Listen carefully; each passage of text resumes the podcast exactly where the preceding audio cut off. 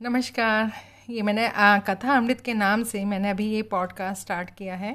तो मुझे उम्मीद करती हूँ मैं कि आपको ये पॉडकास्ट पसंद आएगा और इसमें जो भी आपको सुधार की ज़रूरत महसूस होती है या आप कुछ भी कहानी सुनना चाहते हैं जो भी आपका सजेशंस हैं प्लीज़ मुझे ज़रूर बताइएगा। मुझे बहुत खुशी होगी कि मैं आपकी सजेशंस को फॉलो कर सकूँ। तो आज मैं आपके लिए लेकर आई हूँ अमृता प्रीतम की कहानी लाल मिर्च। डॉक्टरों के इंजेक्शनों को छोड़ो यार जिस घर के कुत्ते ने काटा है, उस घर की लाल मिर्ची अपने जख्म पर लगा लो। एक दोस्त ने कहा, जिस घर के कुत्ते ने काटा है, अगर उस घर की कोई सुंदर लड़की तुम्हारे जख्मों पर पट्टी बाँध दे लड़कियाँ भी तो लाल मिर्च होती हैं। दूसरा दोस्त बोला, कॉलेज के सभी दोस्त लड़के हंस पड़े और वह जिसे कुत्ते ने काटा था, हंसकर कहने लगा, यार, नुस्खा तो बहुत अच्छा है, पर तुमने अजमाया हुआ है ना?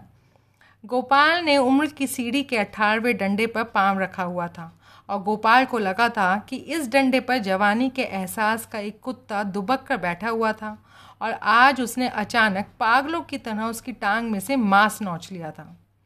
और उस दिन से गोपाल का मन अपने जख्म पर लगाने के लिए लाल मिर्च जैसी लड़की ढूंढ रहा था। लड़कियाँ तो कॉलेज में बहुत थीं, पड़ोस के घरों में भी थीं, उस शहर की गलियों में भी और अन्य सब शहरों में भी। पर जिस लड़की को मैं ढूंढ रहा हूँ, गोपाल सोचता, वह कहाँ है? और फिर गोपाल लड़कियों को ऐसे देखता जैसे थाली में दाल को बीना जाता है। छोटे कद की, मोटी, बैठे हुए नाक वाली, लंबी, गोल और जब ऐसी लड़कियों को वह दाल में से पत्थरों की तरह बीन लेता, उसे सभी पुरानी उपमाएँ याद आ जाती। लचकती हुई टहनी जैसी लड़की, चंदन जैसी लड़की देवदार के पेड़ जैसी लड़की, चाँद की फांक जैसी लड़की। और फिर गोपाल सोचता, कोई नहीं, इनमें से कोई भी नहीं, उसे तो केवल लाल मिर्च जैसी लड़की चाहिए। वैसे तो कॉलेज के सभी लड़कों में पुस्तकों और कोर्सों की बजाय लड़कियों की बातें लंबी हो गई थीं। पर गोपाल की हर बात को अपने घर जाने के लिए जैसे लड़की शब्द के दरवाजे में से ही ज़रूर गुजरना पड़ता था। कभी रेडियो पर नूरजहां की आवाज़ आती, तुम्हारे मुख पर काले रंग का तिल है ए सियालकोट के लड़के। तो गोपाल अपने लाल होठों पर एक मोटे तिल को उंगली से टटोलने लग जाता और फिर जैसे नूरजहां को संबोधन करते हुए कहता, जालिम, हर बार कहती है सियालकोट के लड़के, सियालकोट के लड़के। अरे कभी इसकी जगह लायलपुर के लड़के भी तो कहा कर? नूर जहाँ ने तो गोपाल की बात कभी ना सुनी, पर कॉलेज के लड़कों ने ज़रूर गाना शुरू कर दिया। ए लायलपुर के लड़के! पर इससे तो गोपाल की ज़बान और भी सूख जाती थी, उसे और प्यास लगती थी। कभी नूर जहाँ कभी एक लड़की तो ये बात कहे। भुने हुए चने बेचने वाला कहता बम्बई का बाबू मेरा चना ले गया। तो गोपाल हंसता हाँ चना ले गया तो ऐसा कहता है जैसे इसकी लड़की निकाल कर ले गया है। एंको वाली लड़कियाँ गोपाल को लड़कियाँ नहीं लगती थी। हाँ जब भी आँखों को देखना हो, पहले कांच की दीवार पार करनी पड़ती है। गोपाल कहता और उन लड़कियों को लड़कियों की सूची में से निकाल देता। किसी लड़की ने ऊँची धोती बांधी हुई होती, पाँव में जुराबे पहनी होती, हाथ में छतरी पकड़ी होती तो गोपाल हंस का मुँह फिरा लेता। ये लड़की थोड़ी है, ये तो मास्टर नहीं है, मास्टर नहीं। जो विद्यार्थी गणित में कमज़ोर हो, वह मास्टरनी से शादी कर ले। किसी लड़की ने गहरे रंगों के कपड़े पहने होते या बाहों में चूड़ियाँ ही बहुत ज़्यादा पहनी होती तो गोपाल कहता ये तो रंगों का विज्ञापन है। लड़की तो बीच में से मिलती ही नहीं, बस पूरी की पूरी चूड़ियों की दुकान है। किसी की बारात जा रही होती तो गोपाल उदास हो जाता। बेचारे का दिवाला निकल गया। और गोपाल कहता, जब मनुष्य प्रेमी बनने से पहले पति बन जाता है तो समझो, अब बेचारे के पास पूंजी बिल्कुल नहीं रही और उसने घबरा कर दिवालिया होने की अर्जी दे दी है। अरे शायद वह किसी प्रेमिका से शादी करने जा रहा हो। गोपाल का कोई दोस्त कहता, नहीं यार, जुल्फ को सर करने में उम्र लगती है। गालिब की डोमनी और लोलका की जिप्सी, इनके दरवाज़ों पे कभी बारात नहीं आती। और गोपाल कई वर्ष तक इस जुल्फ की बातें करता रहा, और जिसके सर करने में उसने उम्र लगानी थी। और गोपाल ने टटोल टटोल कर देखा, काली रात जैसे बाल, पर उसे किसी रात ने नींद ना दी। सघन जंगल जैसे बाल, पर वह किसी जंगल में खो ना सका। समुद्र की लहरों जैसे बाल, पर वह किसी लहर में गोता न लगा सका। और गोपाल ने उम्र के जो साल एक जुल्फ को सर करने में लगाने थे, वे जुल्फ को ढूँढने में ही खोते रहे। और फिर गोपाल अपने सालों के खो जाने से घबरा गया। तुम भी अब हमारी तरह दिवाली पन की अर्जी दे दो यार।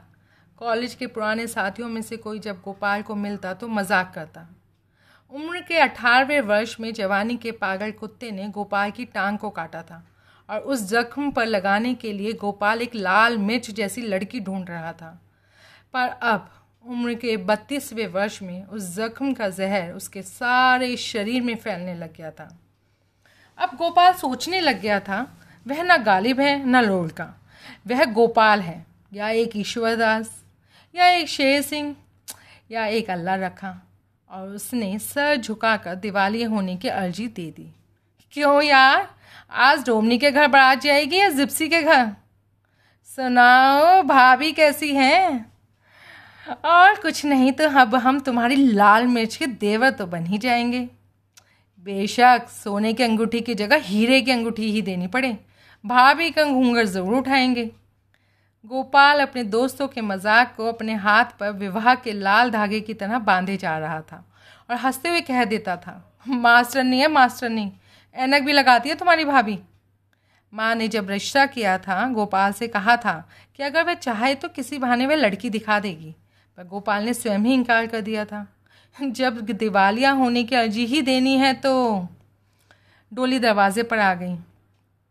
सुंदर है बहू घर का सिंगार है।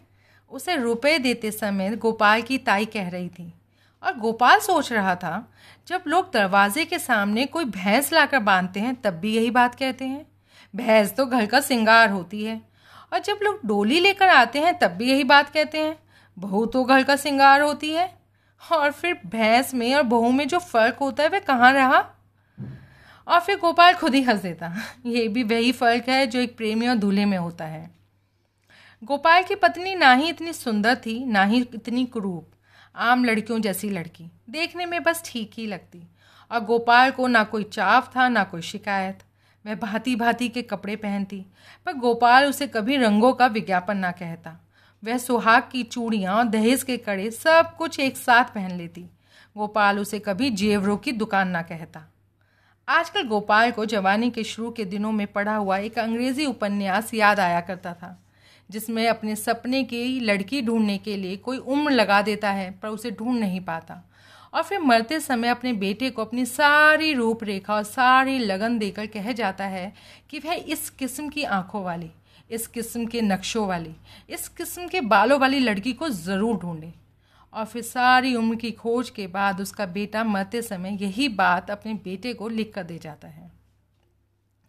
जुल्फ को सर करने में गालिब ने सिर्फ़ एक ही उम्र का अंदाज़ा लगाया था। पर गोपाल सोचता, जीवन की हार, जीवन की हार गालिब के अंदाजे से बहुत बड़ी है। और आजकल गोपाल सोच रहा था, उसके घर एक बेटा जन्म लेगा। हु बहू उसकी जैसी शक्ल हु बहू उसका दिल हु बहू उसके सपने। और फिर जब उसका पुत्र जवान होगा, वह एक लाल मिर्च जैसी लड़की ज़रूर ढूंढेगा। और फिर वह सारा संसार अपने बेटे की आँखों से देखेंगे, देखेगा।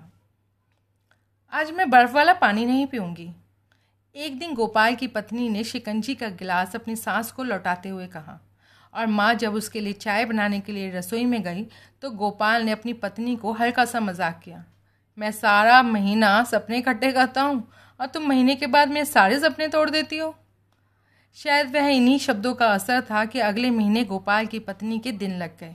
और गोपाल की बाहों में जैसे अभी उसका बेटा खेलने लग गया। खट्टी या नमकीन चीज़ें तो इसने कभी मांगी ही नहीं। हमेशा इसका मन मीठी चीज़ों के पीछे भटकता है। ज़रूर बेटा होगा। तुम्हारे जन्म के समय भी तो मुझे गुड़ की खीर बहुत अच्छी लगती थी। माँ जब कहती, गोपाल को लगता, अब तो उसका बेटा तोतली बातें बातें भी करने लग गया है। यह नौ महीने गोपाल को पिछले नौ सालों के समान प्रतीत हुए। और फिर घर में घी, गुड़ और अजवाइन इकट्ठी होने लगी। कमरे का दरवाज़ा बंद किया हुआ था। गोपाल ने बाहर बरामदे में बैठकर कागज़, कलम और पुस्तक अपने सामने इस तरह रखी हुई थी, जैसे देखने वाले को लगे कि उसे सर उठाने की फुर्सत नहीं थी। पर गोपाल पुस्तक का कभी कोई पृष्ठ पलटता, कभी कोई। और फिर जो पंक्तियाँ सामने आ जाती, उनको कागज़ पर लिखने लग जाता। दरवाजे के पास वह जमा बैठा था और उसके कान अंदर की आवाज़ सुनने के लिए सतर्क थे। ज़रा हिम्मत कर बेटी, बेटों को इसी तरह जन्म होता है।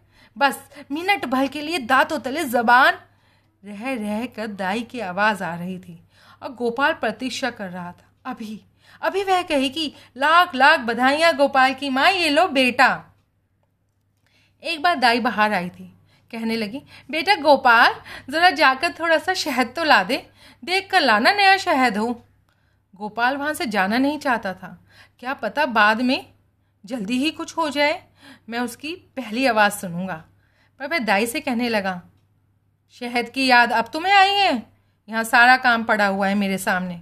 कल मुझे सारा काम दफ्तर में देना है। हम्म, तुम मर्दों को तो अपने काम की ही पड़ी रहती है। आखिर बूढ़ी उम्र है कई बातें भूल भी जाती हूँ। दाई ये कह रही थी कि गोपाल की माँ ने सारी मुश्किल दूर कर दी। हमारे यहाँ कभी किसी ने शहद वहद नहीं दिया। हम तो उंगली पर थोड़ा सा गुड़ लगाकर मुँह में डाल देते हैं। अच्छा गुड़ ही सही कहकर दाई अंदर चली गई। गोपाल के कान फिर दरवाजे की ओर लग गए, पर दाई का मिनट भर पता नहीं कितना लंबा हो गया। वह अभी भी यही कह रही थी, मिनट भर के लिए दांतों तले जबान दबा, जरा अपनी तरफ़ से ज़ोर लगा ना। और फिर अचानक बच्चे की रोने की आवाज़ आई। गोपाल का सांस जैसे किसी ने हाथों में पकड़ लिया हो। वह ना नीचे को आ रहा था, ना ऊपर को जा रहा था और अभी तक दाई की आवाज़ नहीं आई थी। उसे बच्चे की आवाज़ की अपेक्षा दाई की आवाज़ की अधिक प्रतीक्षा थी। और फिर दवाई, दाई की आवाज़ आई, लड़की! गोपाल की कुर्सी काँप गई। उसकी माँ शायद पानी या तौलिया लेने बाहर आई थी। गोपाल के होठ कांपे, माँ, लड़की? नहीं बेटा, नहीं, तू भी पागल है। जब तक ऑल नहीं गिरती, दाइयाँ यही कहती हैं, अगर वे कह दें कि बेटा हुआ है तो माँ की खुशी के कारण ऑल ऊपर चढ़ जाए। और माँ जल्दी जल्दी अंदर चली गई। ये ऑल पता नहीं क्या बला है। ना जल्दी गिरती है, ना दाई आगे कुछ बोलती है। गोपाल की कुर्सी अब यद्यपि पहले की तरह उतनी काँप नहीं रही थी, पर फिर भी गोपाल ने उसे दीवार के साथ लगा लिया था। बेटी हो या बेटा, जो भी हो, जीव भगवान भाग्यवान होता है। दाई की आवाज़ आई। बेटी तो लक्ष्मी होती है। इस बार बेटी तो अगले साल बेटा। माँ दाई से कह रही थी, लड़की है कि रेशम का धागा है? माँ कह रही थी या दाई कह रही थी? इस बार गोपाल से आवाज़ पहचानी नहीं गई। उसकी कुर्सी कांपी। कुर्सी के कारण जैसे सारा दीवार डगमगा गई। उसे लगा, वह बूढ़ा हो गया था। लाला गोपाल दास और उसकी पत्नी अपने घुटनों को दबाते हुए कह रही थी अरे, लड़की इतनी बड़ी हो गई है। कोई लड़का देखो ना, कहाँ छिपाऊं सांचल की आँख को? ऐसा रूप ऊपर से जमाना बुरा है। और फिर उसके दरवाजे पर बरात आ गई। उसके दामाद ने उसके पाँव छुए। उसकी बेटी लाल सुर्ख कपड़ों से लिपटी हुई थी। वह डोली के पास जाकर उसे प्यार देने लगा। उसकी बेटी बिल्कुल लाल मिर्च लाल मिर्च, लड़की लाल मिर्च। और गोपाल को लगा, आज आज किसी ने मिर्ची उठाकर उसकी आँखों में डाल दी थी।